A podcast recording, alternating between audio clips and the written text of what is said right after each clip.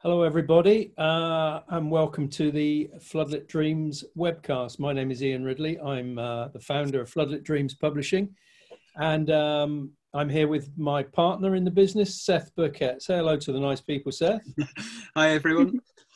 And more important, we've got with us today Susie Petruccelli, who is the author of the uh, new latest Floodlit Dreams uh, release, Raise the Warrior, One Woman Soccer Odyssey, which we're very, very proud of, uh, winner of the um, Vicky Orvice Prize. And uh, I'm delighted to say that um, Susie's book, we released very early because of the lockdown. We released the Kindle, and um, it came out last Friday and went straight in at number one new release on Amazon dot com in the U S on Kindle. So we were very gratified by that. And um, it was also number two in all soccer Kindles. So that, so that was superb. Um, the good news is we now have copies of the paperback. Oh. Um, we're pleased about. Um, the printers have printed it. Uh, copies will be leaving their uh, the depot finally next week, and hopefully all the pre-orders will be um, out to the people that, that uh, have ordered them in the next couple of weeks, and then it will be on gen general sale uh, on Amazon, on Waterstones, on various other websites, Barnes and Noble and what have you, uh, after that. So we're delighted about that, finally, that this book is going to see the light of day. We were due to have a release next week in New York. Unfortunately, that's that can't happen. But anyway, let's let's get on with it. Let's go to, to Susie. She's much more important than Seth and I. Susie, how did it feel to wake up with it number one on Kindle last weekend? Um, I thought I thought it had to be wrong. I couldn't believe it. Um, it was just an absolute shock. Uh, when I when it started to sink in that it was real, I had to take like I had to take a few breaths and take it in. Um, yeah, no, it was very exciting. My husband actually saw it first, um, and he's been very calm about this whole process, and is you know not easily impressed, and uh, so that that impressed him. So it was, was you know just amazing. Um, you know, and I also, you know, first thing I wanted to say was I haven't really had a chance to, to, um, you know, thank both of you. Um, it's, you know, uh, going, I guess, you know, going all the way back to the beginning, you know, you've been an ally of Vicky's, obviously, and women in football. Um, then you participated in the What If Pledge with them. And, um, you know, you were so kind to reply to me, reply to my response to your, uh, your pledge, um, and then this, you know, the whole process. You've just been so gracious with me, um, your mentorship and friendship, and um, I just wanted to, you know, thank you both um, for your support. And obviously, winning, winning the prize um, was the greatest honor of my life. So this whole thing has just been amazing. I just wanted to start by thanking you Susie, both. Thank, thank you. You you've done it yourself. You're going to make me blush. It's a good job I'm in a red room. Uh, I put a clean shirt on. I want people to think, by the way. I know, me too. That, I, that I'm like this in lockdown all the time rather than slobbing around all day. I know, uh, I showered. But thank you for that. That's very generous of you. You've done this, though. It's your book, and it's, it's a real, really good book. We should also acknowledge another person in Floodlit Dreams, and that's Charlotte Atio, yes. who's, um, who edited the book and helped craft it and make it what it is with you, working with you. So, right, and then also from my side, um, yeah. you know, I had a lot of help from a young, a young writer named Rebecca Bayer. Mm. Um, and, and she also was a tremendous help and is an amazing, you know, very talented writer and editor. Good, good. Yeah. So let's go back to basics. How and why did you decide you wanted to write a book, Susie? You know, I've been thinking about this a lot. It's so many reasons, but um, I think, you know, the first, the biggest reason was that when I went through the experience of playing at Harvard, um, the girls there were so inspiring. Um, you know, and we also had so much more fun together than I ever imagined a group of girls, um, could, could have. And, um, you know, they also just had this amazing, um, I guess, expectation of their own personal achievements that went beyond the soccer field. Obviously they had very high expectations on the soccer field, but they also had these amazing, like grand, you know, dreams for themselves after, for after school. Um, you know, they taught me really to dream bigger, always dream bigger. And, um, they also helped me th- through, you know, as you guys both know the story, they helped me through some harder times. So I just wanted a, a way to honor them. Um, and that's kind of where it started. And then, you know, after we, in a couple years after I graduated, we lost a few people that were very important to me and to us and to the team, um, including a couple of teammates. And, um, you know, it, it was important to me to record the special things about them, remember the special things about them um, forever and share those things. You know, I'm, I'm thinking of our captain who, when I was a sophomore, she was our captain. Um, her name was Meg Rute, and she just had the most amazing, unique, infectious laugh. Um, and, you know, she also was one of these people that she just wasn't shy about excelling at everything she tried. Um, so I just, you know, things like that. I just, so many stories I just felt like, you know, needed to be recorded and needed to be told. And I felt like people would really enjoy them. When you say lost, Susie, what, how do you mean by lost? Well, we had a few people. So Meg um, actually ended up uh, passing away from complications from non-Hodgkin's lymphoma. Um, and um, we had my friend, uh, our, my teammate, Emily, whose brother died from leukemia.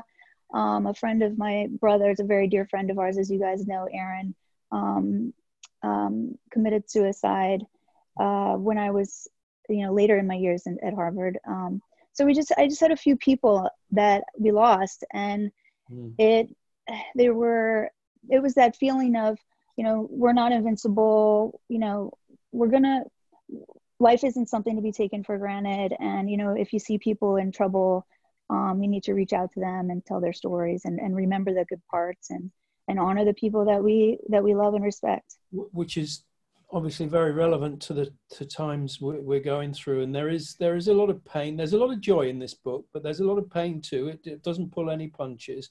Take us back to the beginning and how you, how you became interested in soccer and, and the family. You were very sporty family, but it was a male dominated family, wasn't it?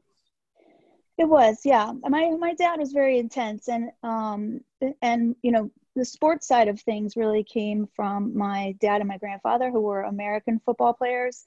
Um, you know, they were both very well known in the Los Angeles area uh, at their you know in their age in their era. Um, they both played at a you know big prep school here called Loyola.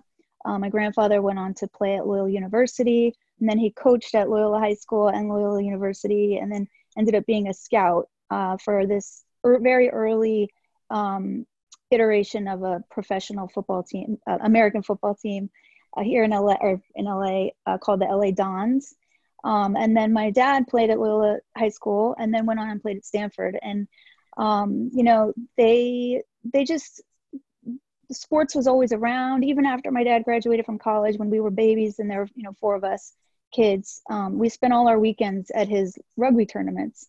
Um, my mom would pack a picnic and we just spend the whole weekend, uh, you know, toddling around and, you know, trying to kick that giant rugby ball and things. So, um, so that's really, you know, how I spent my childhood. I, I, you know, it turned out I was a tomboy too. I wanted to play everything. I obviously wanted to play football and baseball, which as a girl, I wasn't allowed to play, which was disappointing, I think, mostly because I felt like I would have been pretty good at them both. Um, and, um, but, you know, my dad was intense, and it was funny because I've come very full circle with my sort of view on how intense he was. And I'm actually so grateful now that he never differentiated between his, his sons and his daughters. You know, he expected my sister and I to be just as fierce as, you know, he wanted my brothers to be. Um, yeah. Keep going. Oh. um, if, what, what would you say the most important lesson that he taught you was?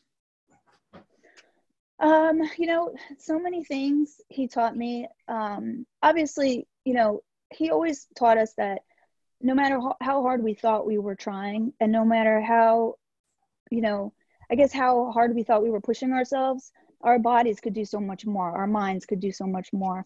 Um, and, um, and the other thing that I think, you know, off the field, something that always stuck with me and I think relates to the book very much. And actually I tell the story is that he said, he always said, you know, you have to always take a moment in your life and look around and take everything in and slow down. And, um, otherwise things will just go by really fast and you'll, and it will be a blur and you'll miss it all. Um, so, you know, I think that was probably the best advice, because I, I did, I, I remember those moments where I would hear his words in my mind and say, okay, this is that moment. Like, appreciate that you're in your uniform, you're in your Harvard uniform for the first time. You're on a field for the first time that you can call your own home field. I never had my own home field on any soccer team I ever played for. So um, there were those moments that I always just, you know, was like, slow down, take it in, enjoy it. Um, like, you know, like this, like, I'm really trying to enjoy this too. Well, why soccer, Susie? Why not basketball or any anything else? So, you know, soccer was really the only sport that was offered to me. Um, it was also the first sport that was offered to me. Um, I mean, we played sports in our backyard and in our, you know, in the street with the neighborhood kids and obviously with my brother, but soccer was the first sport where they, you know, gave me a little uniform and they said, go.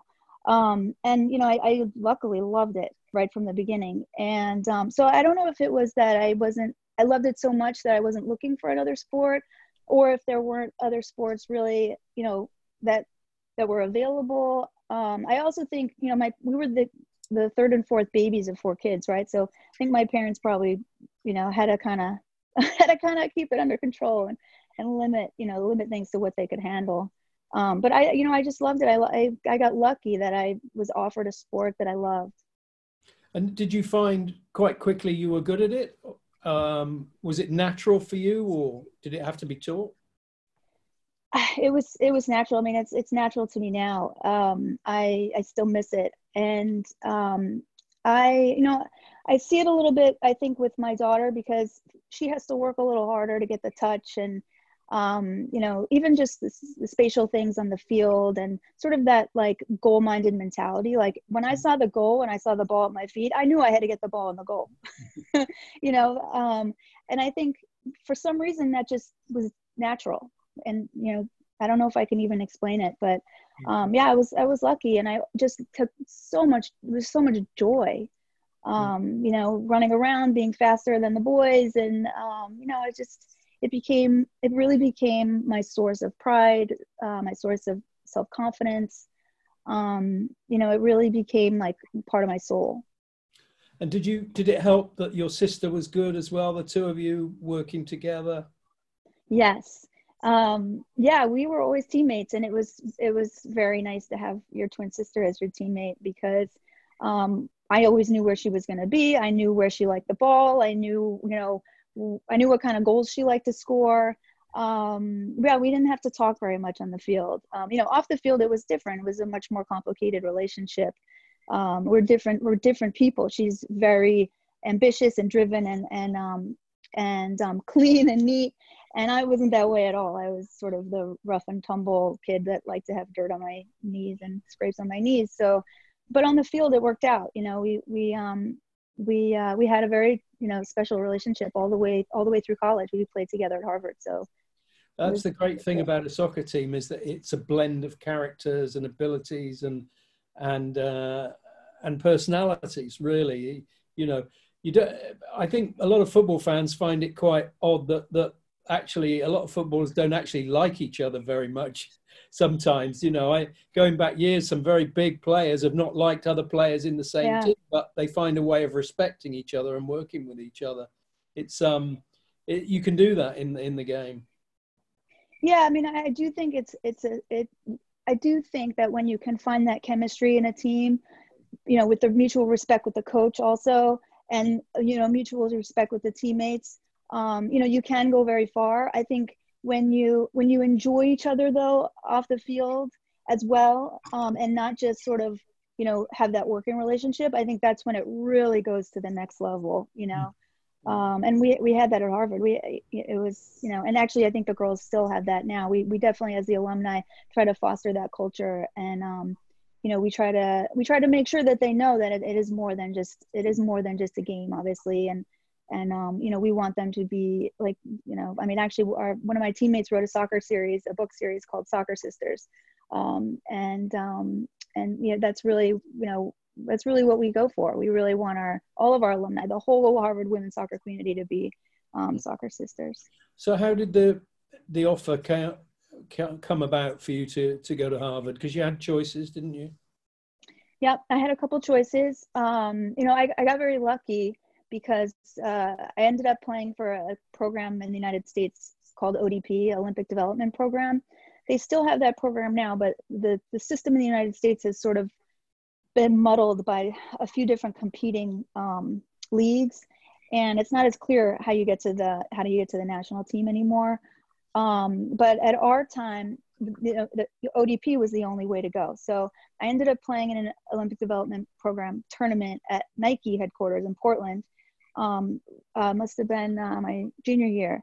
And the, a bunch of co- college coaches were there. Um, Harvard was there, uh, Duke, North Carolina, um, most of the Ivies, Dartmouth, um, all kinds of, you know, amazing coaches. And um, a few of them approached me. I just happened to have a game where I had a diving header, um, and it, the ball, it didn't go in the goal, but it hit off the post and went out. Um, and oh, after so they, flash. You were so flash. Uh, no, actually, it was very lucky. I, that was my only diving header my whole life for a goal. So um, it just happened that there were a bunch of coaches there.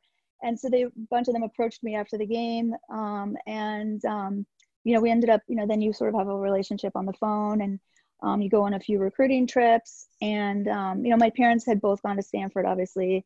And Foudy, Julie Foudy, my hero, was at Stanford. Um, so I had always imagined that's, or dreamed, I guess I should say, that I would, that I would get to go there. It was a big dream. It was obviously very hard to get into, um, and an amazing soccer school. Um, so my sister and I ended up, long story short, getting into both uh, Stanford and Harvard. Um, and she knew right away that she wanted to go to Harvard. And um, it, it was a good fit for her. She, you know, was very academic. She wanted to be a doctor. Um, she also was very attached to my grandmother, who was in Connecticut. Um, and so she knew right away she was going to go to, to uh, Harvard. I kind of was still like, no, my dream is Stanford. My dream is Stanford. I can't, you know, it was amazing to get in. Um, And, um, you know, at the last minute, very last minute, actually, after we had sent in all the paperwork and forms to the other schools, I, I just, something about it, you know, it's funny. I think part of it was that I, my mom had gone across country to go to school, um, when she left, when, so she, my mom had grown up in Connecticut, and she, you know, got on a plane and went to Stanford and went all the way across country all by herself, having never been out of the Northeast. And I think part of it was that I always respected her courage to do that. Um, and then also with my sister, you know, deciding she was going to Harvard, I think I, you know, part of me was like, I, I think I want to go on that adventure with her. So, um, yeah, so we ended up, both of us at, at Harvard, which was very um, like crazy and insane and such an amazing adventure. So was it a culture shock for a California girl? Total fish out of water, culture shock. Um, yeah, it was, it was hard at the beginning. I was unprepared. Um, it's funny, I, my, even though my mom grew up in Connecticut, um, I don't think she gave us that much guidance on, you know, winter clothes and just even little things like that. Um, and then the, you know, there were bigger things about Harvard that I was unprepared for, you know, where there were these social clubs and buildings that women weren't allowed in. Um, and I had never really experienced that before. Um, so there was, you know, it, there were some things that I were just confusing, like, have I gone back in time? Like, wait, why is it like this? Um, but, um, you know, I, luckily I had the team and we had practice every day, and we, I saw them every day at three o'clock. Um, and um, so I just, you know, just kept, you know, relying on the structure that, that I always had. Uh, had. Were you aware? I mean, I've, I've visited Harvard, and yeah. um, it is, it is an amazing place. The buildings are very kind of grand and intimidating almost, and yes. you know you you did you feel I belong here, or did you think, oh my god, I'm kind of, this is a little intimidating? I at the beginning when I when I arrived, I definitely had, you know, sort of a youthful confidence. um I thought I was going to take Harvard by storm, and and that's that's not what happened. uh, I was you know I was very humbled. Um, you know, it's, there's a, there's a sort of a social and academic hierarchy at Harvard. Um, and a female and a female athlete on top of it is, it's not, it's not at the top of the hierarchy. Um, so, um, it, you know, it, it was, it was intimidating. It was intimidating. And, um, um, and then, you know, I got, I got injured and I couldn't play soccer as well as I had expected to. So that sort of took away my biggest source of confidence. Um, so that even, so, you know, then it was, then it was really a struggle, but, but, um, but, you know, then it took me, you know, several years, but I started to realize like all of those things that I had been so concerned about and been complaining about. And um, really, like in a grander perspective, we're so small compared to what women in other parts of the world have mm. to go through and the barriers that they're facing. Mm. Um, so, so that's sort of where the, the, the story of the book goes, is, is as I, you know, awakened to the fact that, um, yes, like I did have a few setbacks and a few, you know, stumbles, but, um, I had this amazing support system, and, um, and now it's not my, you know, my turn to give back and try to help girls that, that are still struggling and have bigger, much bigger issues they're facing.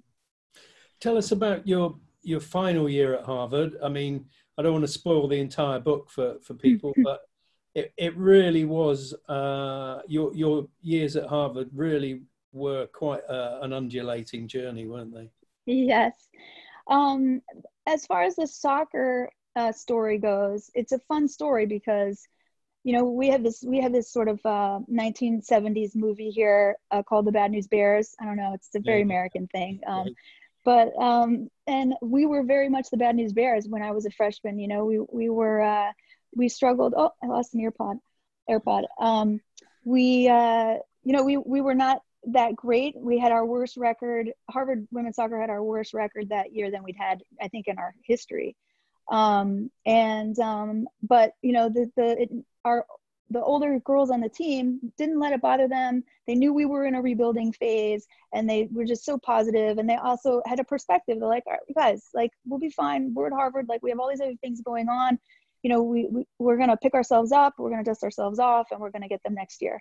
Um, and then little by little, you know, we, we did, we, we, you know, reorganized, we put, we got some new, um, we got an amazing few years of recruits coming in. Um, and by the time I was a senior, we, and I got to be captain, which was obviously such an honor. Um, and, um, and we ended up winning the Ivy League in my last soccer game. So, it, you know, I feel like it's, it, it definitely has sort of that, the, the right arc for a good sports story. Um, and, um, and then, you know, the, the personal stuff and the emotional stuff, and, and, you know, also sort of trying to process not only how I got to Harvard, but also, you know, all the experience of, uh, all the little experiences that girls have, that girls share, that they don't necessarily feel comfortable talking about. Um, you know, I, I thought that was, that was an important part of my story that I, I felt like I could, I don't, at least now, I don't, you know, I don't mind sharing those stories and opening up and being honest about those things.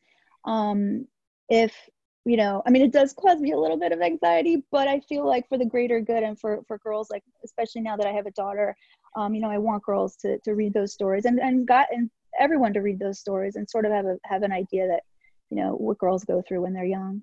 I, I think you raise um, a very, very important uh, point there, and kind of that goes to the heart of Floodlit Dreams as a publishing house, really.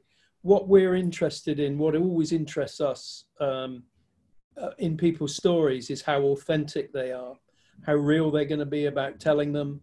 Um, and they're going to tell things that sometimes are uncomfortable for the writer to, to tell, because, you know, there are many writers who say down the, have said down the years, Camus and Orwell and people who've said, you know, if you're not feeling pain and if you're not telling truths, then you're doing it badly.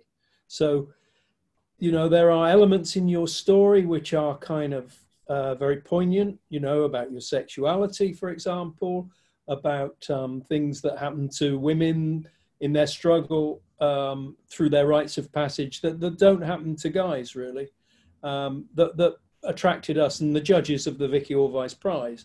And that's what, what made the book what it is. It was, it was warts and all through, through that. So, congratulations on that. And, and, and you're absolutely right. It is a story that needs to be told. Those kind of things need, need to be told for those who come after, really, to, right. to tell them it's okay. You know, this, this stuff is okay to feel and go through, um, cause someone's been through it before. Yeah. And it, it's, it's, it, it, the nice part about it for me now is, um, you know, even friends my age, you know, women in their forties, um, and fifties, um, you know, will say, you know, I have such a similar story. I went through such, a, you know, something so similar, and I never told anyone, mm. never told a single person, even some of my very good friends. Um, so, um, So yeah, and even some guys too. Like I actually, you know, interesting story. A guy who I knew at Harvard played football, soccer and um, baseball. After he read the book last week, he, uh, made, you know, he read it in like twenty-four hours. Um, he, uh, you know, he said, Susie, you know, I never joined a final club because it never felt right to me that women weren't allowed. And he said, I took so much criticism and mocking from my teammates and the other guys at, at Harvard for making that choice.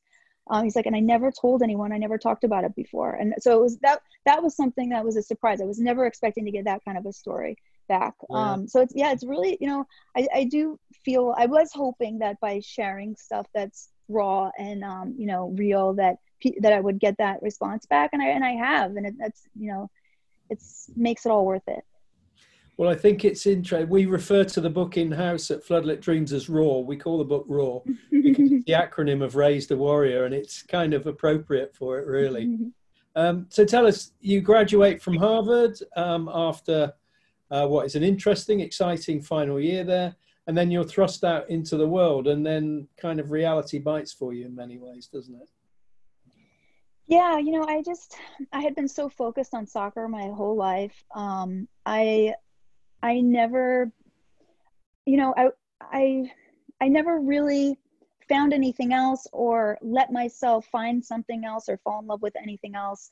Um, so I really had all my eggs in, in one basket, you know, and um, I think that does happen a lot with athletes.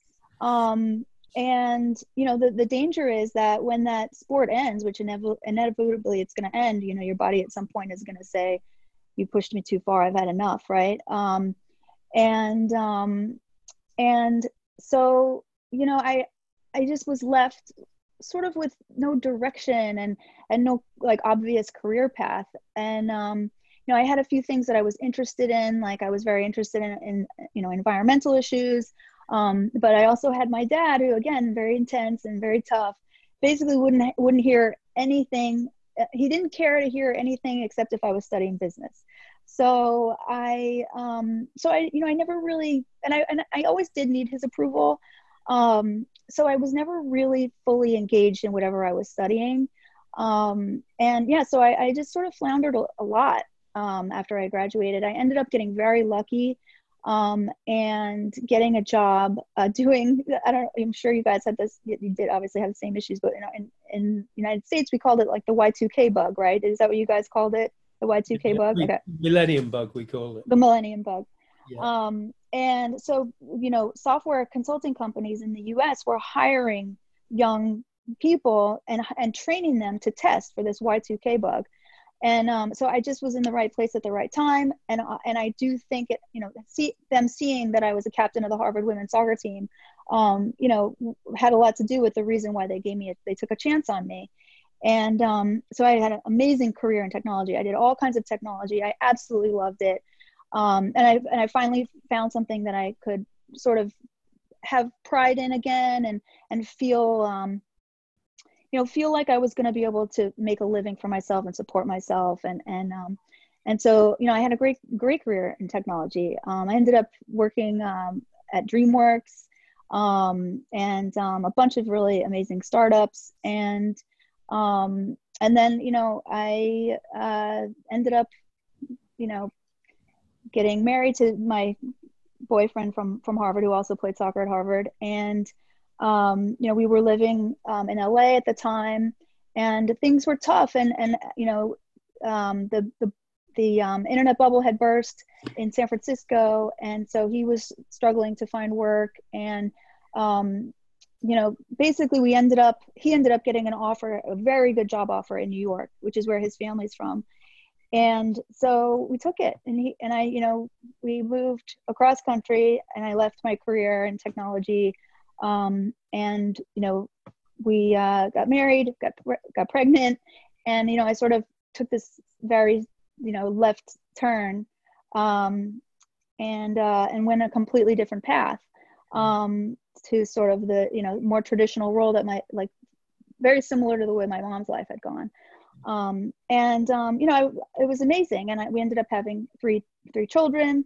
Um, and um, I wouldn't, you know, trade anything for the world. I, I definitely, um, I definitely, uh, you know, I was, I kept going back to the writing a little bit um, in my spare time, um, not only as a way to um, like get back into the, the mindset of soccer and be able to, as I'm thinking about soccer and writing about my teammates, um, I'm also very much reliving those moments and feeling all those feelings. Um, so it, it was a way to reconnect with the game. Um, and, um, and, you know, it was also very obviously therapeutic, right? Writing is therapeutic. Um, so yeah, I got back into writing, and, and, uh, the book kind of evolved, you know, and I, as I started. Did the actual game give you up, or did you give the game up? Um, the game, I mean, playing the game. You know, that's, that's a good question. I think that I tried very hard to give up the game. Um, I think, you know, people were, t- I felt like society was telling me there was no place for me in the game after I was done playing. Um, and, you know, I even had the, and, and there's a story in the book where the doctor tells me, Um, after looking at the M R I of my leg, my injury, you know, he said, well, you know, soccer's not the most important thing in your life, right? And I literally wanted to punch him in the face. I mean, I, I because it was, it was the most important thing in my life.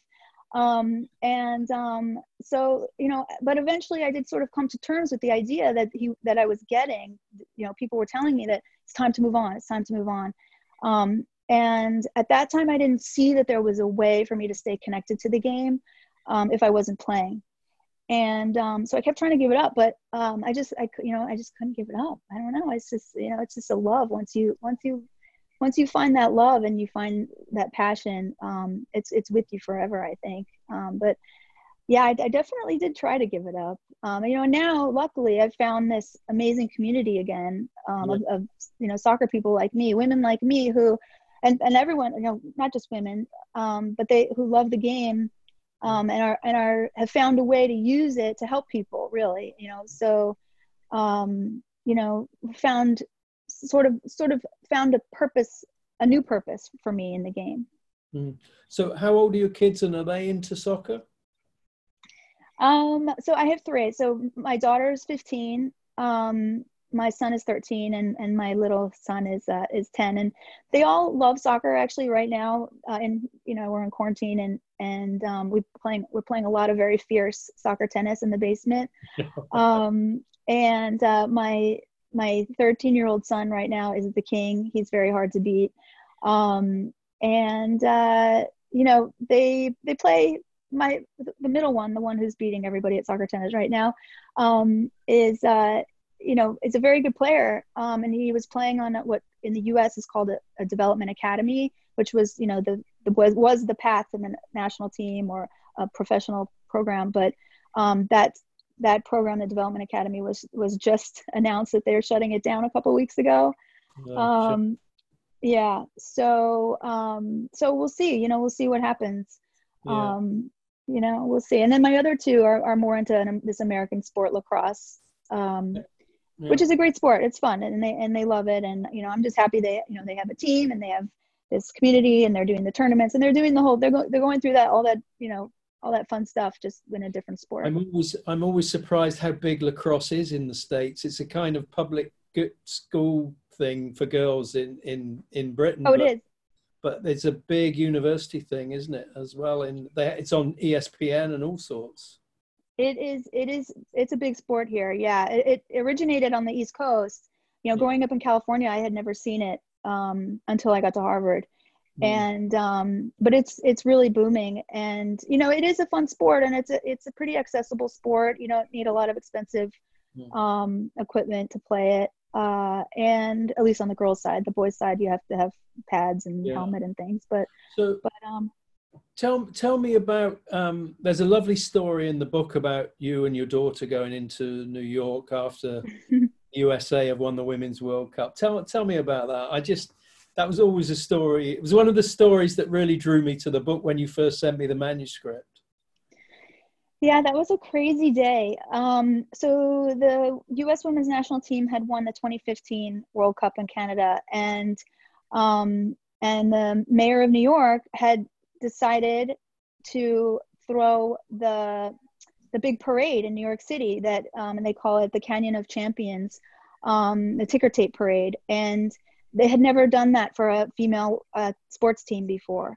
Um, and it was a very big deal. And we really weren't sure. I wasn't sure. And, and um, you know, my friends in, in the women's sports community weren't sure if they were going to agree to do it. Um, so they announced they were going to do it. And I was like, just, it brings you so much hope when w- something that's women's sports related gets the recognition that it deserves. Right. Um, so, you know, we're, we, a whole bunch of people actually too, all from our town, we all got on the train together. Um, which is also fun when you, when you realize that it's, it, it's almost like the, the wave is growing. Right. And then people are getting swept up into the energy and the joy. And, um, so we're all on the train. We, you know, we dressed up in our red, white, and blue and our face paint and our, our flags. And, um, we, we knew that the team was going to be on, uh, like a morning talk show, this show called Good Morning America. So we went, um, and when we were on the train, my sister-in-law said that she knew one of the women that works at, was one of the producers at the show. And the, the, that woman had said, if the, if you have any kids who want to ask a question to the team, have them write down their questions, um, on paper or whatever. And, um, and we'll, we'll try to pick a few from the crowd. If it works out, if there's time, you know, if, if this, you know, if it, if it looks good on camera, whatever, if the segment works out, um, they might have some of the kids get to ask the team questions.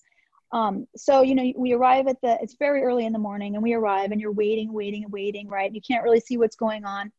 We did get to see the team as they, they pulled off the bus, um, which was exciting. And then we kind of all got separated in the crowd as the crowd was growing. And my sister-in-law took my niece and my daughter, um, and tried to find her friend who was the producer on the show. And, um, so they, and then I really didn't see them again until after it was all over. So I didn't know what happened. And, you know, after it's over, there's obviously a big rush with holding on to kids, trying not to lose people in the crowd.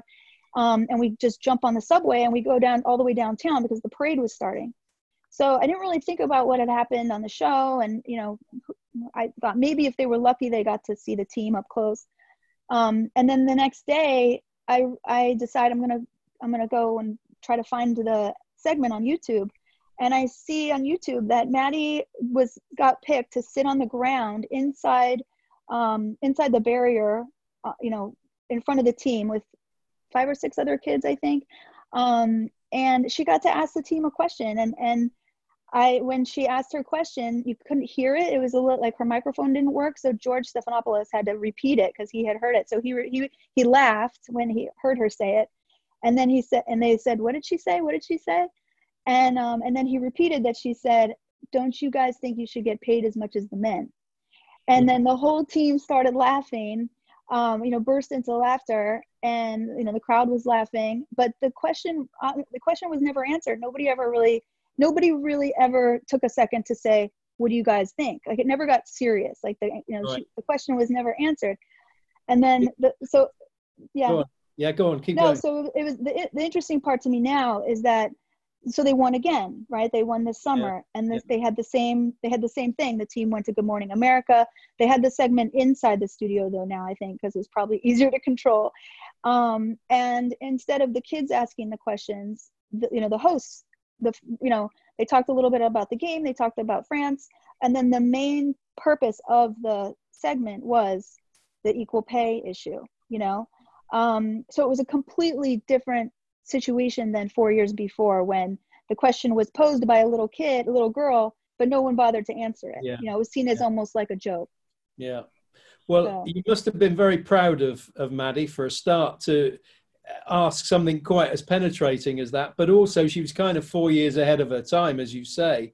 It kind of brings us to where we are now with women's soccer. And, and that is the big story in, in the U S at the moment is, the way that the, the U S Soccer Federation is resisting so much and, and actually making a bit of a fool of itself by, um, you know, just being completely outthought and outmaneuvered by people like Megan Rapinoe.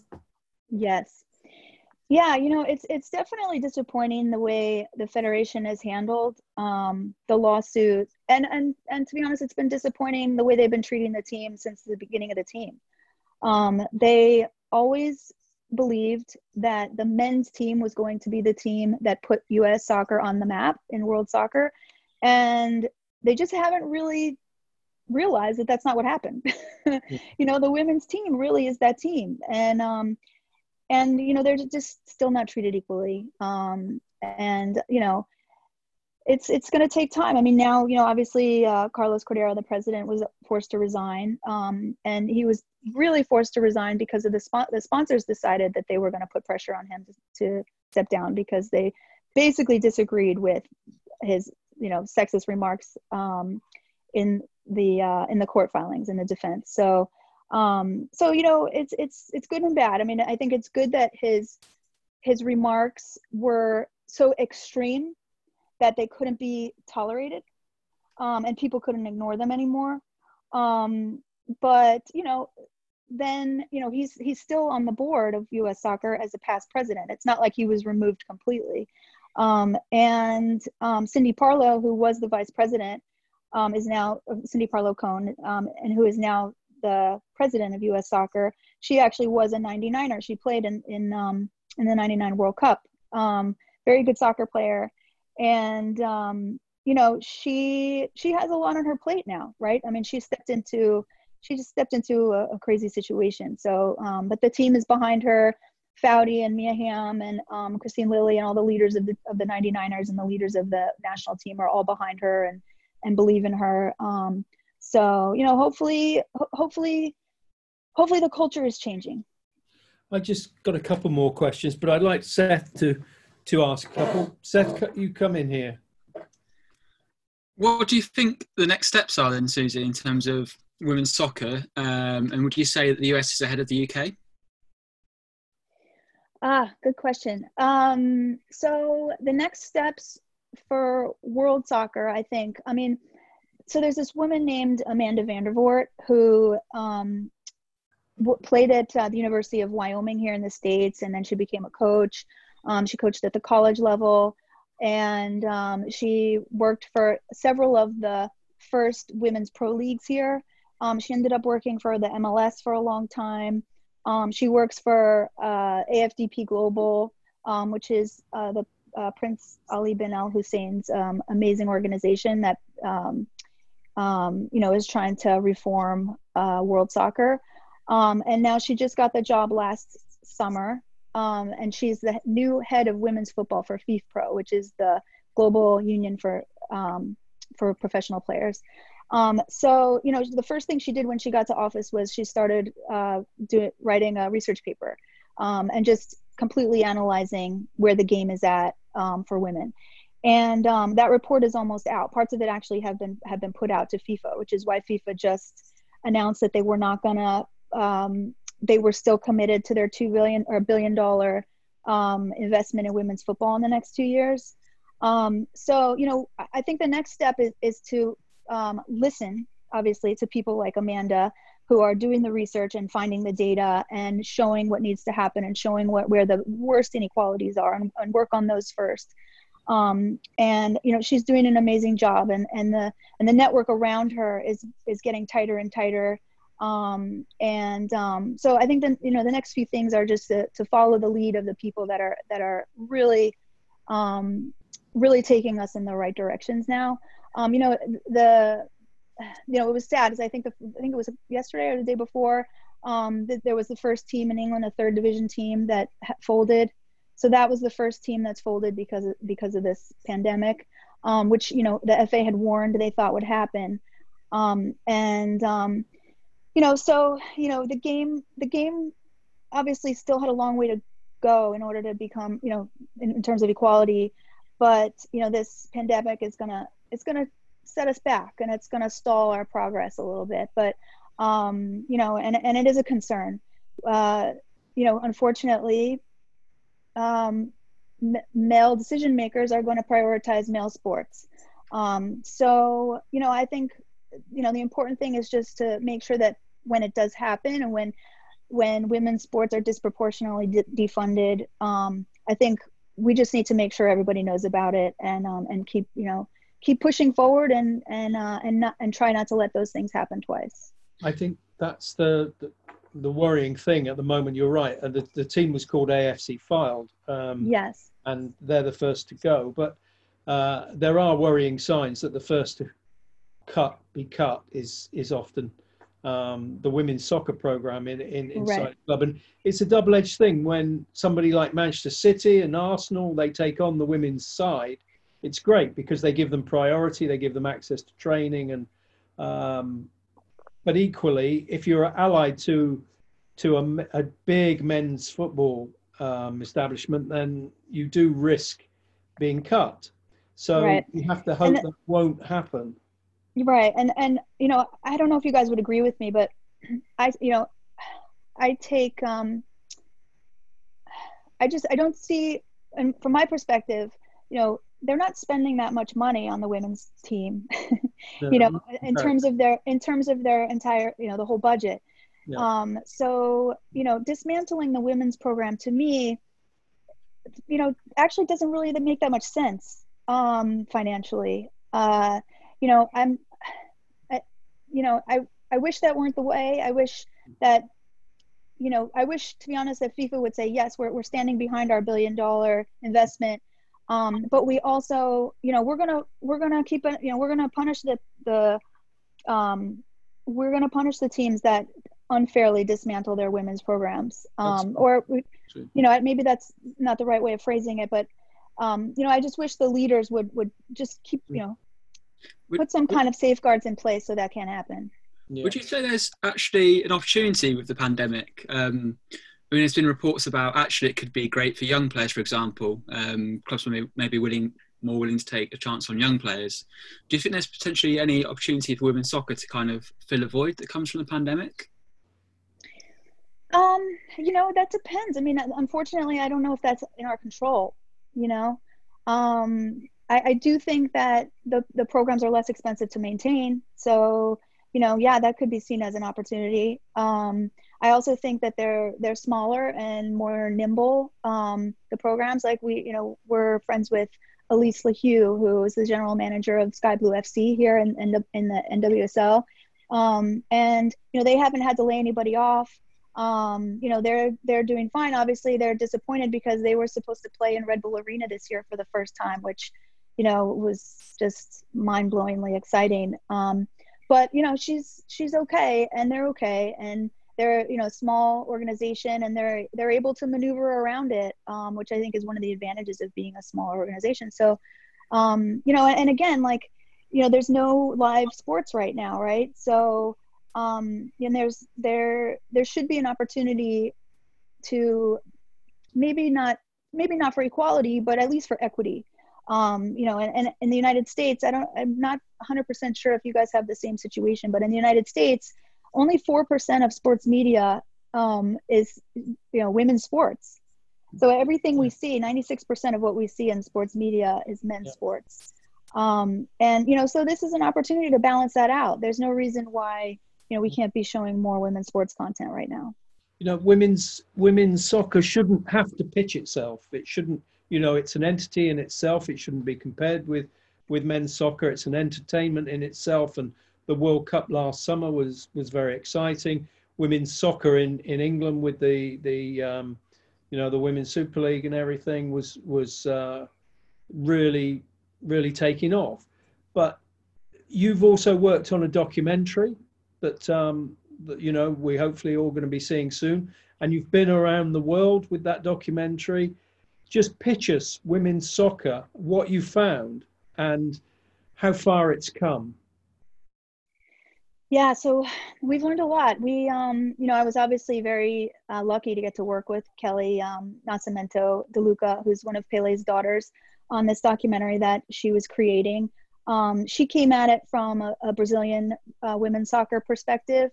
Um, she realized about maybe eight or ten years ago that she was never seeing any women players. You know, I mean, she did find Marta, um, but she also recognized quickly that Marta's financial trajectory was nothing like her father's, right? Um, so she started to dig into it, and and um, and um, so she she came at it from that perspective, but sort of came to the same, you know, awakening where women are invisible really in the game still in a lot of ways. And um, so she was looking at it that way. Um, and obviously I came from, you know, an Amer- the American system. Um, and um, so we just wanted to see, we wanted to see what professional women's soccer looked like in other parts of the world. Um, and we also, um, she also got in touch with this young, amazing young Brazilian woman named Laís Arujo, who her brother-in-law had scouted. Um, and, with, and she was the first female uh, player from Brazil that her brother-in-law um, had noticed. And um, so Laís, Laís's story became um, like the emotional uh, pull through the story. The, you know, the, she's the main character. Um, and then what we do is we try to show what her life could look like in all these different parts of the world if she did decide, if she, if she did, you know, if she was able to play pro. Um, so we got to see, you know, what, what women's, uh, the women's team looks like at Man City. We got to go to P S G. We got to go to Juventus. Um, we got to go to Africa and Zanzibar, and, um, and we got to go to the Orlando Pride in the States. Um, and so basically, you know, the state of women's soccer around the world obviously is different everywhere. And the barriers, the barriers these girls are facing are different everywhere. Um, but um, we, what we also saw were there, there, everywhere we went, there were both men and women who believe in the value of the game and believe that the entertainment value is there, like, like what you were saying.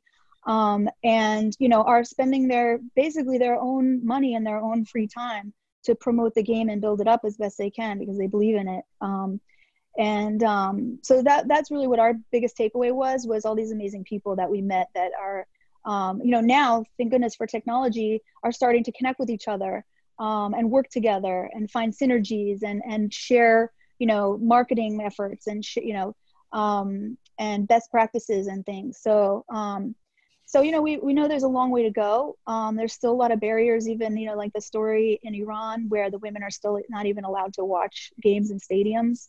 Um, so there's obviously still a long way to go. But, um, mm. but uh, you know, as the network grows and the network is tighter and we have people like Amanda at the, at the you know, leading the way, um, it's, it's, we're going to start growing. I mean, the, the setback of the p pandemic is definitely a, a bummer, for lack of a better word. Um, and concerning, and it's going to show that, you know, we are first on the chopping block still. Um, but, but, you know, we're not, it's not like we're going to stop playing. Girls just aren't going to stop playing. We're, you know, we, we love the game too much, just like anyone else. And, um, you know, we'll recover and, and we'll continue to grow. Well, thank you, Susie. Um, been a fantastic hour or so, um, talking about, talking about the book. Um, we're very proud of it. It's called Raise the Warrior. And um, I'll draw it's your attention. Bigger, it's bigger than I thought it was going to be. It's I can't, big I can't wait in more to hold ways. It. It's big in more ways than one. Um, and on the front, um, Billie Jean King, who uh, Susie's been in contact with, describes it, says that sports literature needs more stories of women who dare, more inspirational stories like Susie's. And this is why we've published it, really, because there is a dearth of women's sports literature. And I know Vicky, my late wife Vicky, would have been very proud of the fact that we're publishing a book like this. Uh, she'd have been very proud of you, Susie, and you should be very proud of yourself. Thank you very much. You're gonna make me cry. Thank you. I'm so, I'm so proud. You know, I'm so proud and, and honored. And um, obviously just, I'll never be able to thank you enough, um, you know, for believing in me and giving me this opportunity. It's, just, there's no words. We're going to leave it there. Susie, thank you so much.